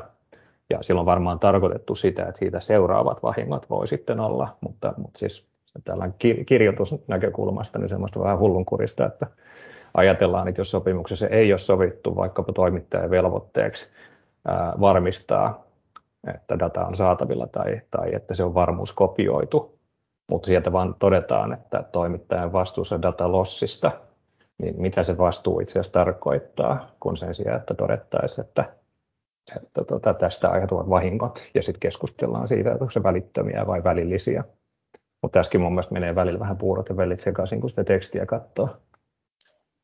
Niin, ja sitten tulee, niin kuin, jos mennään tosi tämmöiseen, tämmöiseen teoreettiseen keskusteluun, niin sitten tulee mieleen tuosta Oton puheenvuorosta myös se, että jos siinä sopimuksessa ei ole kerran sovittu mitään, niin onko se sitten enää sopimusperusteista vastuuta vai aletaanko me itse asiassa puhumaan niin kuin sopimuksen ulkoisesta vastuusta, että se toimittaja tekee jotain, jotain tota sellaista, että se aiheuttaa vahinkoa. Siinä on mm. se sopimussuhde suhde olemassa kylläkin, mutta että jos se jos ei ole mitään velvollisuutta, joka liittyy siihen niin kuin varmuuskopiointiin, niin voiko se silloin olla tota, sopimusperusteita vastuuta vai ei, niin siitäkin varmaan joku, joku saisi niin kuin mielenkiintoiset vähintään kaksi erilaista argumentaatiolinjaa rakennettua. Yksi, mikä tuohon liittyy, mikä on mun mielestä, mä kertokaa, että jos teidän kokemukset on erilaisia, mutta tuntuu liittyä näihin ikuisuuskeskusteluteemoihin, että aina ja ikuisesti keskustellaan myös siitä, että mikä meidän sopimusoikeudessa on vahingonkorvauksen vastuuperuste, että edellyttääkö se, että toimittaja on toiminut tuottamuksellisesti vai riittääkö se, että se virhe oli niin kuin toimittajan kontrollipiirissä. Mutta tuntuu, että tästä sitten kuitenkin riidellään loppupeleissä aika vähän liittyen Tapio tuohon sun kommenttiin niin kuin siitä, että mikä nyt itse asiassa edes on sellainen niin kuin sopimusrikkomus ja tai vahingonkorvausvastuun perustava sellainen. Mä otan tuosta pienen aas, aasinsillan. Tota, niin, se on just no, noin, että tämä aika ikuisuus kysymys, välitöntä vai välillistä vahinkoa, varmasti melkeinpä kaikissa riidoissa nousee esille. Ja sitten, niin kuin tässä on puhuttu, niin osin myös niin kuin neuvoteltava asia, asia ja mahdollista niin kuin kirjata näitä, näitä, koska lainsäädäntö ei sinänsä kyllä anna tähän niin semmoista selkeät vastausta. Että Tapio mainitsi tuon kauppalain 6-7 pykälän, että siellä on jotain listaa, mutta, mutta sitten käy, käytäntö, käytännössä on paljon muita esimerkkejä sen lisäksi. Mutta se, se toinen asia, mistä usein ja melkein aina sitten riidoissa mietitään, mietitään onkin sitten tämä niin kuin tahallisuus ja törkeä huolimattomuus ja tuottamus sinänsä, mitä Kimi tuossa nosti esille. Sitten sit meillä on se niin kuin vastuu usein siellä sopimuksessa rajattu johonkin, mutta sitten se tyyppitilanne, jos riitaan asti mennään, että ne puhutaan niin kuin isoista summista ja isoista on aiheutettu iso, iso vahinko, vahinko jolloin sitten niin ne vastuurajoitukset saattaa äkkiä tulla vastaan, niin aika usein ellei jopa niin kuin melkein aina näitä vahingonkorvauskanteita niin kuin ajetaan tämmöisellä niin kuin tahallisuus- tai törkeä huolimattomuus argumentaatiolla sen takia, jotta, jotta saataisiin tiputettua ne vastuurajoitukset pois. Miten näet, näette Tapiolle vaikka ekana tämä kysymys tästä, että millainen tämä kynnys suomalaisessa oikeuskäytännössä niin kuin IT-toimitusten osalta on tämän tahallisuuden törkeän huolimattomuuden osalta? No kyllähän se nyt on korkea se kynnys. Näitä väitteitä tosiaan esitetään niin kuin usein ja, ja tosiaan niin kuin sen takia, että päästä eroon näistä vastuurajoituksista ja voi olla, että niitä esitetään sellaisessa tilanteessa, että ei ole ihan varmoja, että onko se esimerkiksi nyt reklamaatio suoritettu oikea-aikaisesti ja oikein, niin sitten näillä tällaisilla väitteillä pyritetään, yritetään sitten niin kuin päästä näistä asioista yli. Mutta se, että pystyttäisiin osoittamaan, että on ihan tahallinen tai törkeällä tuottamuksella aiheutettu sopimusrikkomus, niin kyllä mun näkemys on se, että se kynnys kyllä sellaiseen on, on korkealla. Pakko mainita tähän väliin ehkä niin kuin kolmannen kenen anekdootti, että on kuultua en ole itse ollut mukana, joten tämä voi olla väärinkin, mutta on kuullut myös sellaista tapauksista, välimiesoikeus oli todennut, että, että kun toimitus ei täyttänyt speksiä, niin, niin speksi, speksistä, niin vastuu on kuitenkin toimittajalla ja, ja ilmeisesti niin kuin välimiesoikeus oli sitä mieltä, että, että speksi on niin selkeä ja se pitää ammattilaisen pystyä laatimaan, että koska siihen ei pystytä, niin kyseessä oli vähintään törkeä huolimattomuus. En tiedä, onko se oikeasti ollut ihan näin, mutta tämmöisen tarinan mä oon kuullut. Mulla oli tuossa, alettelen mä nyt, jos mä sanon pari vuotta sitten, saattaa vähän enemmän yksi just riita, missä vedottiin törkeäseen tuottamukseen, ja, tai itse asiassa tahallisuuteen ja törkeään tuottamukseen. Ja saatiin se läpi, mutta mut kyllä siinä oli kynnys korkea, ja silloinkin, silloinkin välimiesoikeus muistaakseni äänesti 2-1 meidän, meidän kannan puolesta. Et, et, kyllä siinä mä komppaan Tapsaa, että tota, korkea kynnys sille käytännössä on ollut. Ja aika paljon me sitä kyllä jouduttiin vääntää sitä teknistä näyttöä, että mitä kaikki tässä monen, oli. Niin oliko se monen asian summa sitten tietyllä tavalla, että oli, oli töppäilty nyt niin kuin aika monessa asiassa sitten, vai miten se sen No se oli itse asiassa mielenkiintoinen, paljastamatta nyt liikaa, että siinä oli just itse asiassa keskusteltiin siitä, että toimittaja taisi sanoa, että, että tässä on ollut vain yksi moka, ja me sanomme, että, sanomme, että se on itse asiassa sinänsä ehkä ollut yksi moka, mutta sitten kun sitä mokaa ei ole huomattu vuosien aikana, niin se osoittaa tällaista systemaattista piittaamattomuutta. Ja sillä perusteella kai se, kai se mä myönnän, mä itse tietysti nyt on jäävi kantajan asiamiehenä sanoa, mä olisin itse jopa ehkä ollut taipuvainen tietenkin, kun itse sitä väitin, hyväksyä sen tahallisuusväitteen, kun siinä oli kuitenkin just ehkä vähän peilaten tätä oton pointtia, että omalla mun mielestä toimittu suoraan niin kuin speksien vastaisella tavalla. Mutta niin kuin silloinkin, kun no, perustelusti tai en olin tätä mieltä, niin päädyttiin siihen, että välimiesoikeus joutui äänestää siitä törkeästäkin tuottamuksesta. Joo, ja kyllä niitä tapauksia tietysti on, että se täyttyy, että se ei ollut niin kuin tarkoitus sanoa, että eikö se koskaan täyttyisi.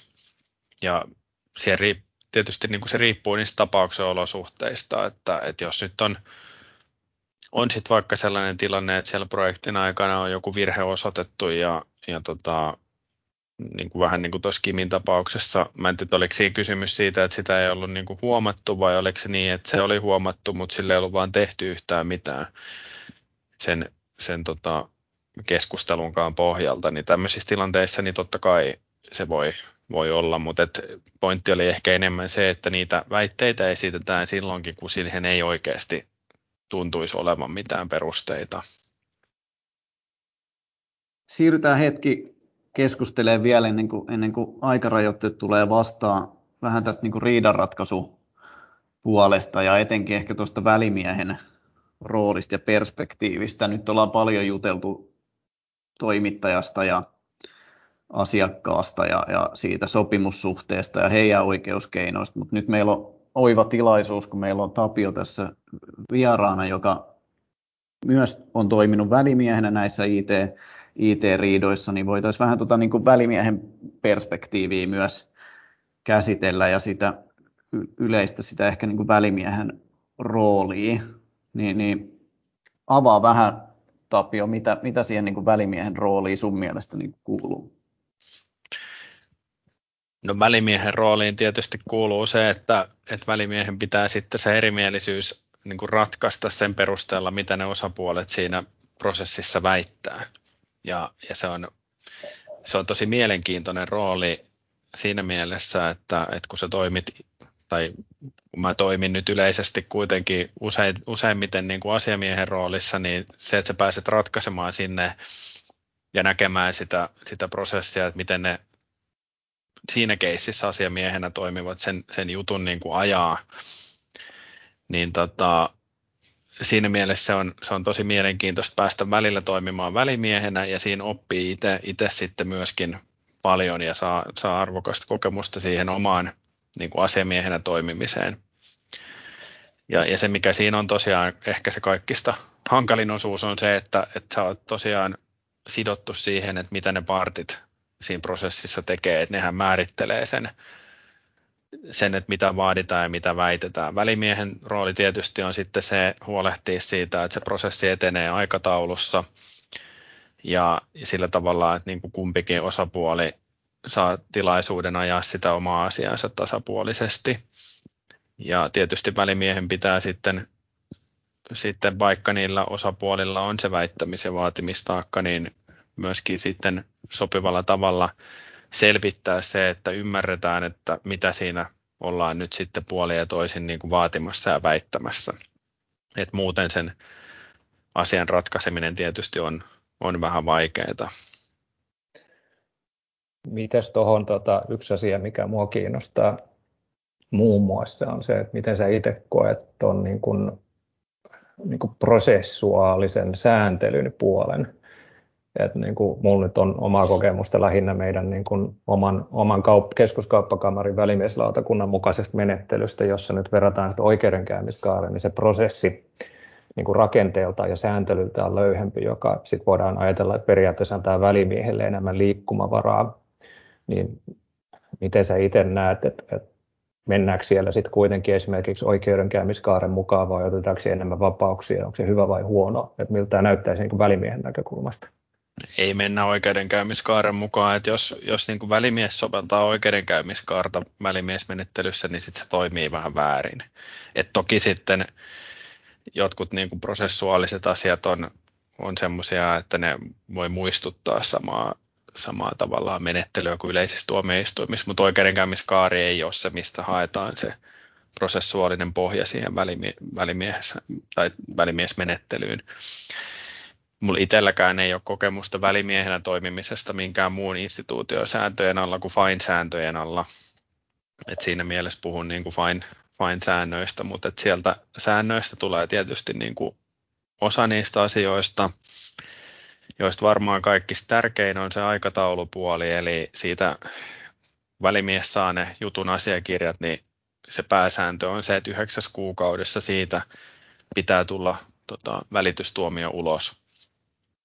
Ja se tarkoittaa sitä, että se prosessi pitää niin kuin suunnitella ja aikatauluttaa silleen, että se oikeasti myös onnistuu. Ja tota, se, mikä siinä välimiesmenettelyssä on mielenkiintoista, on se, että tietysti välimiehellä on on siinä mahdollisuus määrätä asioita, mutta oikeastaan niin kuin se, miten se käytännössä toimii, on se, että välimies ja partit yhdessä sopii ja määrittelee sitä, että miten, sitä, miten se prosessi niin kuin viedään eteenpäin. Eli se alkaa sitten sen jälkeen, kun välimies on nimetty, niin tota, tämmöisellä, tämmöisellä järjestäytymisistunnolla, johon sitten välimies kutsuu molemmat osapuolet ja, ja usein välimies tekee jonkunnäköisen ehdotuksen siitä, niiden tietojen perusteella, joita hänellä siihen mennessä on siitä jutusta, niin jonkunlaisen ehdotuksen siitä, että miten se prosessi juoksutetaan läpi, että, että missä aikataulussa kantajaosapuoli jättää kannekirjelmän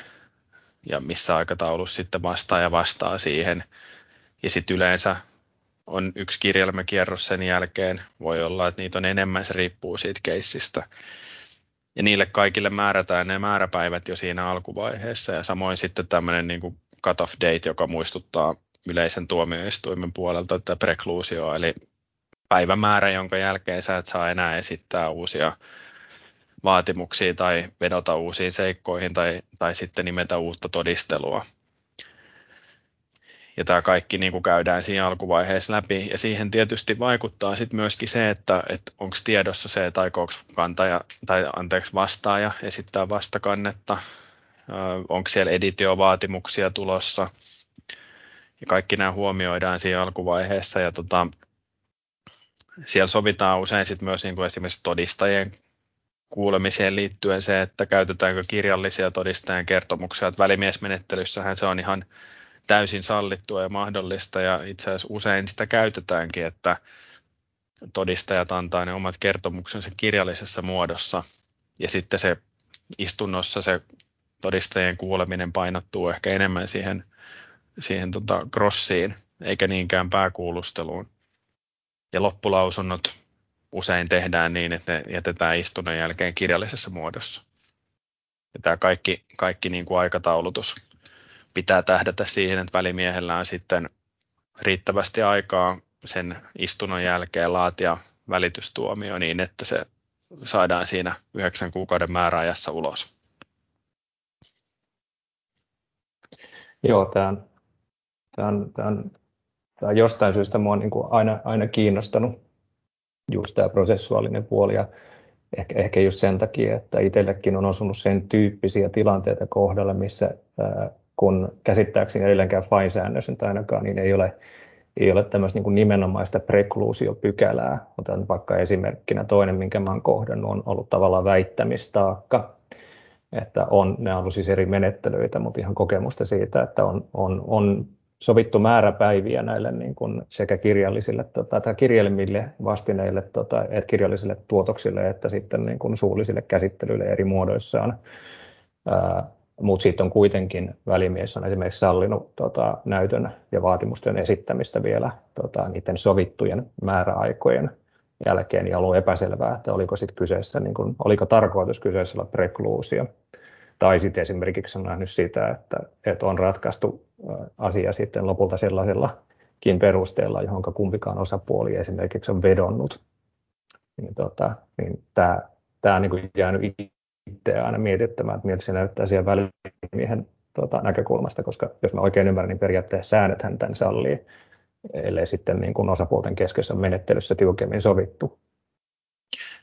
Joo, siis tuon prekluusion ensinnäkin niin FINE-säännöissä on nykyään, sinne on lisätty sellainen pykälä, jossa se on vähän niin kuin suosituksenomainen pykälä, jossa sitten, sitten niin kuin todetaan, että välimies voi sen jälkeen, kun se on kuullut molempia osapuolia, niin määrätä tällaisen cut-off datein. Ja kyllä mun kokemuksen mukaan sellainen nyt nykyään niin kuin sanotaan, että lähestulkoon aina määrätään, jotta se prosessi pysyy selkeänä. Ja, ja sitten toinen, niin kuin, mitä tehdään, on se, että istunnon jälkeen ikään kuin välimies sitten vielä tiedustelee molemmilta osapuolilta, että onko nyt molemmat osapuolet saanut esittää kaikki, kaikki niin kuin asiansa, jotka haluaa esittää tässä välimiesmenettelyssä. Ja sitten kun se on todettu, että näin on, niin sitten toteaa, että ikään kuin tavallaan päättää sen itse prosessin ja sitten sen jälkeen tulee enää niin kuin ehkä loppulausunnot tai, tai ja, ja niin kuin cost submissionit tulee aina tietysti istunnon jälkeen, mutta se on niin kuin sen jälkeen sitten periaatteessa sitä, sitä harkintaa, sitä päätösharkintaa. Se, mikä nyt mun mielestä on ihan ehdottomasti ehdoton niin kuin sääntö on se, että välimies ei voi perustaa sitä ratkaisua mihinkään sellaiseen asiaan, johon osapuolet ei ole vedonnut, siis nyt puhun niin kuin tosiseikoista. Eli, tota, eli ei sen välitystuomion pitäisi koskaan perustua mihinkään sellaiseen asiaan, johon kumpikaan osapuoli ei ole vedonnut. Et siinä mielessä niin kuin ollaan samassa tilanteessa kuin yleisissä tuomioistuimissa ja voi olla, että se sitten muotoutuu ihan niin kuin, tota, perusteeksi sille, että se välitystuomio voidaan niin kuin menestyksekkäästi riitauttaa, jos, jos tota, se perustuu johonkin sellaiseen seikkaan, johon ei ole vedottu. Ja yleensä välimiehet on kyllä hyvin tarkkoja siitä, että, että kun ne sitä välitystuomioa kirjoittaa, niin, niin ollaan hyvin tarkkoja siitä, että sitä per, se perustuu vain sellaisiin seikkoihin, joihin on vedottu. Ja joskus se on tietysti niin kuin välimiehen näkökulmasta silleen mielenkiintoinen se tilanne, että kun sä näet sen sieltä, sieltä niin kuin ikään kuin ulkopuolelta ja katsotkin sitä puolueettomasti sitä, sitä tilannetta ja näet sen, että mitä ne argumentoi ja mitä ne osapuolet väittää, niin voi tulla sellaisia tilanteita, että sä niin kuin itse ajattelet, että, että miksi nyt ei vedota niin kuin vaikka tähän seikkaan. Mutta se on, se on ihan selvä niin kuin mulle ja, ja kaikille meidän toimistossa aika paljon hoidetaan välimiesmenettelyjä tai siis myös niin kuin väli, välimiehenä toimitaan, niin kaikkien kanssa, kenen kanssa mä oon tästä asiasta keskustellut, niin se on tietysti niin kuin ihan itsestään selvää, että välimies ei koskaan niin kuin lähde ikään kuin ajamaan sitä asiaa, vaan se, se katsoo sitä puolueettomasti ja, ja niillä korteilla pelataan, jotka partit tuo siihen, siihen pöytään.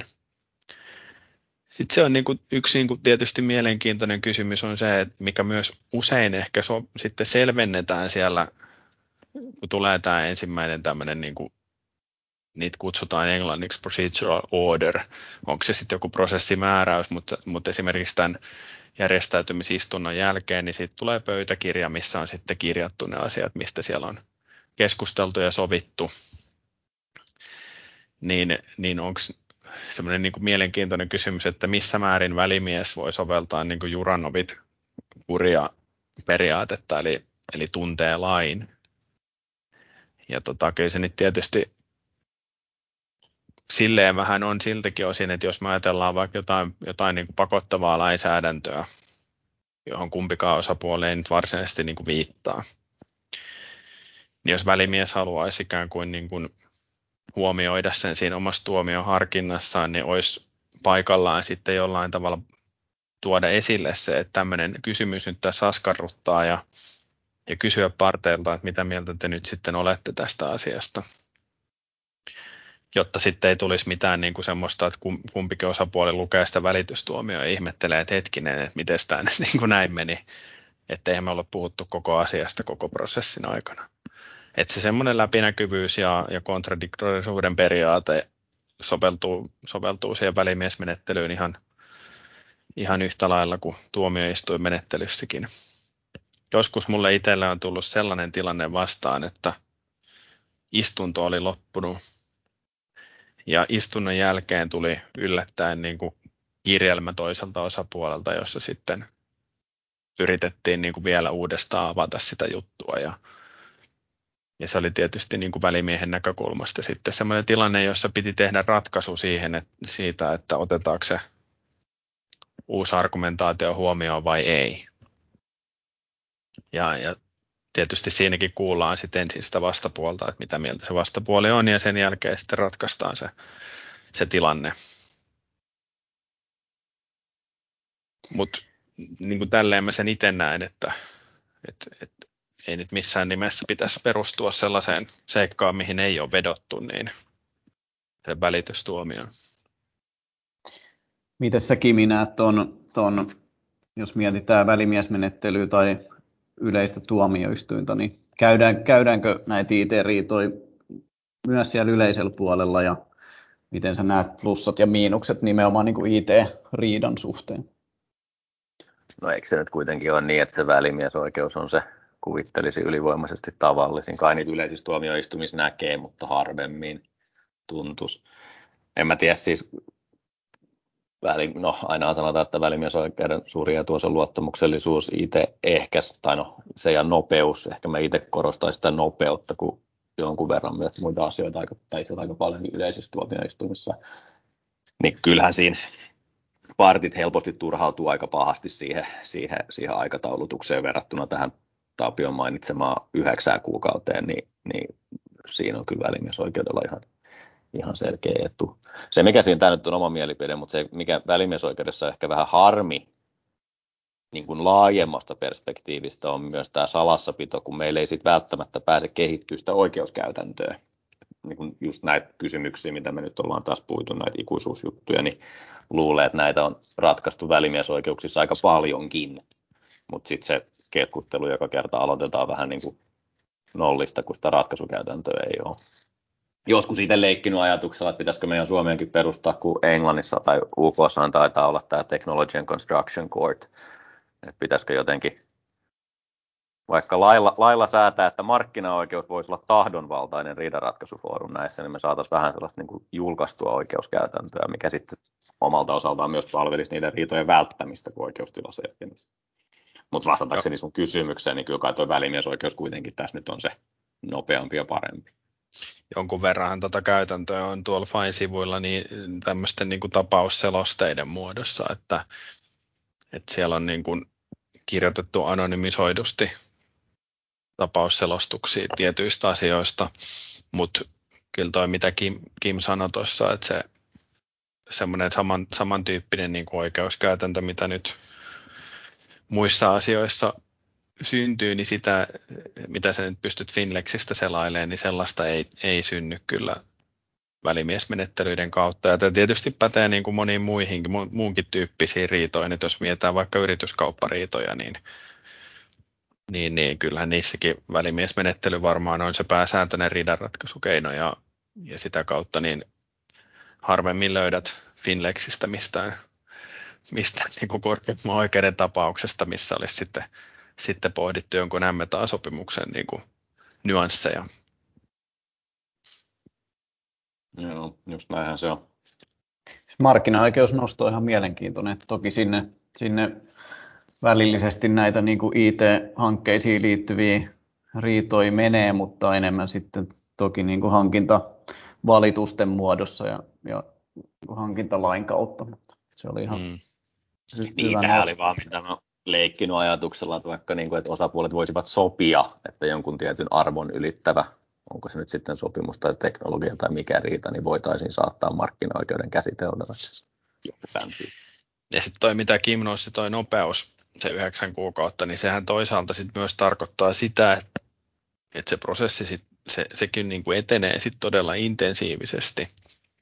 Ja se mun mielestä tarkoittaa myöskin sitä, että kun sä käynnistät välimiesmenettelyn, niin, niin se on sitten syytä olla ikään kuin valmis siihen prosessiin, että kun se lähtee liikkeelle se juna, niin se myös sitten menee eteenpäin. Että se kynnys, että siitä yhdeksästä kuukaudesta lähdettäisiin poikkeamaan, niin siis on mahdollista hakea myös lisää aikaa, mutta se ei todellakaan ole mitenkään niin kuin helppoa. Että kyllä se aina se pyritään, että se on, saadaan siinä, siinä ajassa ratkaistua se keissi. Miten Tapio, yksi, yksi vai kolme välimiestä? Kumpi on useimmiten näissä IT-jutuissa? No kyllä silloin, niin kun mä itse olen sopimuksia laatinut, niin kyllä mä nyt olen käyttänyt aika paljon sitä yhden välimiehen lauseketta ja ajatellut silloin, että se on kustannustehokkaampaa, jos näin on, mutta se tietysti nyt kannattaa sitten miettiä vähän siitä, että kuinka monimutkaisesta ja, ja isosta projektista on kysymys. Että mä nyt ainakaan niin kuin pienempiin sopimuksiin välttämättä näet tarkoituksenmukaisena kolmea laittaa, että se lisää sitten niitä kustannuksia, mutta sitten jos on, on, on tota kompleksia, siinä on iso intressi siinä sopimuksessa, niin se voi olla ihan, ihan järkevääkin, että siellä on kolme, koska sitten pystytään varmistamaan se, että sinne saadaan niin kuin nimettyä itse yksi välimies, joka sitten oman käsityksen mukaan ymmärtää sen asian ja, ja siihen liittyvän juridiikan riittävän hyvin. Mulle tuli tuosta aikataulusta muuten pakko sanoa, kun mä tässä muistelin menneitä. Ei ollut varsinainen IT-riita ja oli tosi pieni juttu, mutta kerran ad hoc välimiesmenettelyssä saatiin suulliset käsittelyt ja kaikki tehtyy kolmessa kuukaudessa, kun kaikki oikein tsemppas, mutta sitten kun se piti pistää yleisessä tuomioistuimessa täytäntöön, niin se taas sitten kesti kaksi vuotta, muistan. Tuota, Joo, niin, väli, niin, väli, välitystuomiossa on täytäntöönpanon puolelta eli ihan hyvä, hyvä nosto, eli niin kuin siinä mielessä, että jos me mietitään sitä, että prosessin tarkoituksena kuitenkin silloin, jos meillä on rahamääräiset vaatimukset, niin loppujen lopuksi se, mitä me halutaan siitä prosessista ulos, jos me ollaan kantajia, niin me halutaan sieltä sellainen ratkaisu, joka voidaan sitten panna täytäntöön. Ja yleisestä tuomioistuimesta ulos tuleva ratkaisu on täytäntöönpanokelpoinen niin kuin heti. Välitystuomio pitää hakea, tota noin, sen täytäntöönpanoon pitää hakea yleisestä tuomioistuimesta hakemus asiana. Mutta toi kaksi vuotta kuulostaa kyllä aika, aika kummalliselta, että mun no siis, kokemukset siinä on... oli mitätöintiväite. Että tota. Joo, no se selittää sitä tietysti sitten, mutta mutta et normaalisti se on sitten joitain viikkoja, että käräjäoikeus antaa siinä jotain, jotain niin kuin kuulemisaikaa sit sille vastapuolelle. Mutta tota se on ihan hyvä tavallaan niin kuin nosto, että se ei ole saman tien, että se välitystuomio kädessä kävellään niin kuin ulosottovirastoon ja sanotaan, että pankaa tämä täytäntöön, niin silleen se ei mene. Jos vähän nivotaan tota kasaa, tässä on pitkät pätkät keskusteltu, käyty läpi. Ja, ja kuten on sanottu, niin tämä teema on niin, niin laaja ja samalla kyllä mielenkiintoinen, että tästä voisi koko päivän jutella, mutta jos vähän mennään niin loppuun kohti, niin varmaan me ollaan kaikki samaa mieltä siitä ja, ja mitä nostettu esiin, että varmaan niin kuin jatkossakaan me ei täysin niin kuin vältetä näitä reklamaatioita ja riitoja näissä IT hankinnoissa ja projekteissa, mutta onko teillä jotain semmoista mielessä, että miten organisaatioiden kannattaisi mahdollisesti niin kuin varautua ennakoivasti sitten niin kuin joko sopimuksen kautta tai muuten niin kuin tulevaan niin kuin siihen riidan niin kuin mahdollisuuteen? No onko se vähän klisee sanoa, että ne sopimukset laadittaisiin sillä lailla, että ne niin kuin oikeasti tulee vastaamaan sitä elävää elämää ja myös sitten projektin aikana muistetaan katsoa sitä sopimusta. Tai siis laaditaan sopimus niin, että sitä kiinnostaa katsoa ja sitten, että sitä oikeasti katsottaisiin. Että se hyvä valmistelu ei mene niin kuin hukkaan. Eli just se jalkauttaminen, mistä tuossa mm-hmm. niin aikaisemmin puhuttiin. Sopimukset on yksi ja sitten sit varmaan niin kuin se kommunikaatio osapuolten välillä, että varmistetaan, pyrittäisiin varmistumaan siitä, että puhutaan niin kuin samaa kieltä ja samoista asioista, jotta ne odotukset niin kuin molemmilla puolilla kohtaa, että me ymmärretään puolia ja toisin, mitä tässä ollaan, ollaan tekemässä. että ei, ei tulisi epärealistisia odotuksia tai sitten se, että niin kuin markkinoidaan ja myydään jotain sellaista, mitä ei pystytä toimittamaan.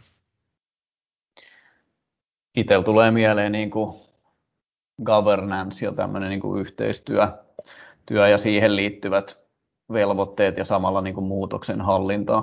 Et näistä niin kuin usein se, siellä sopimuksessa on pitkät pätkät, yksityiskohtaiset, jopa erilliset liitteet saattaa olla, olla ja sovittu, mutta jotenkin, että toimittaisi myös niiden mukaisesti ja niin kuin kirjallisessa muodossa ne ohjausryhmän kokoukset dokumentoitaisiin ja, sit, ja etenkin sitten tämä muutoksenhallintapuoli, että siinä olisi sovittu niin kuin joku prosessi, jota sitten oikeasti seurattaisikin, niin se varmasti niin kuin helpottaisi sitä mahdollisesti sit jatkokäsittelyä, jos asiat, asiat eskaloituu.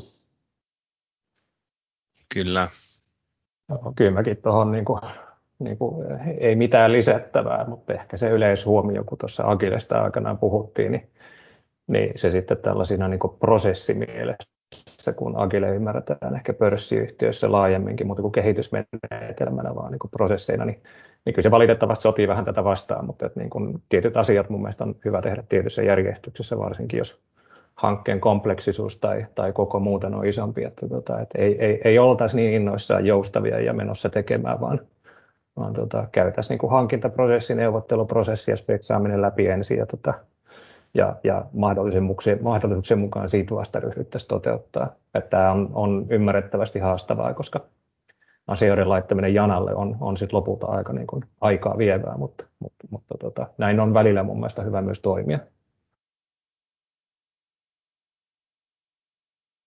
Hyvä.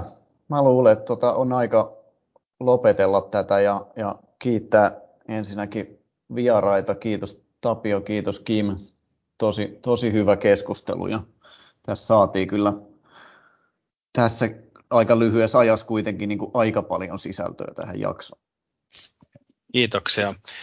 Kyllä tästä olisi voinut tosiaan koko päivän jutella, mutta mehän voidaan niin kuin miettiä sitten sellaista tosi TV-ohjelmaa, jossa me keskustellaan näistä IT-riidoista, että tota, juttu varmaan riittäisi useampaankin tuotantokauteen, kun lähtisi, lähtisi oikein kunnolla pureskelemaan näitä asioita. Ja varmasti useampi tuotantoyhtiö, jotka haluaa tämän ohjelman tuottaa. Niin. Ehdottomasti. Hyvä, mutta näihin sanoihin, näihin tunnelmiin, tota, niin, kiitos. Kiitos kaikille. oikein paljon. Kiitti myös mun puolesta, oli hauskaa. Kiitoksia.